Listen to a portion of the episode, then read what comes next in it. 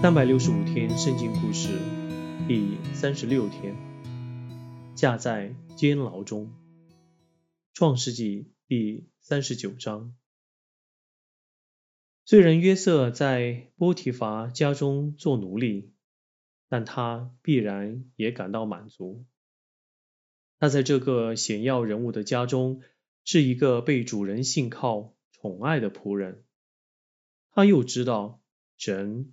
人与他同在，但不久，约瑟又惹到麻烦了。这次也不是他犯了过错。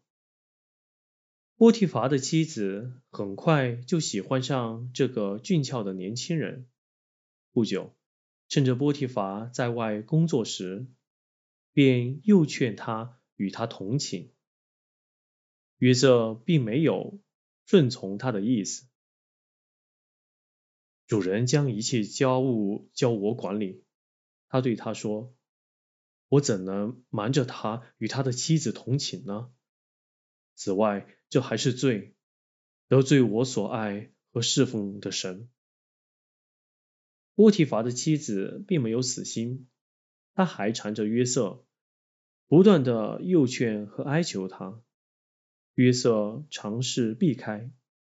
但一天还是单独的遇上了他，他双手搂抱着他，他立即拔足而逃。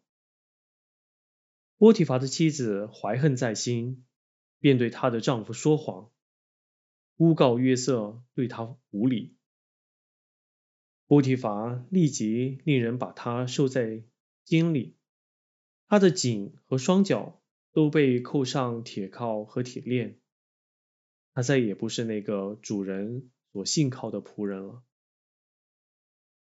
虽然是在监牢里，神仍与他同在，他并没有忘记他，更没有忘记他为他将来所定伟大的计划。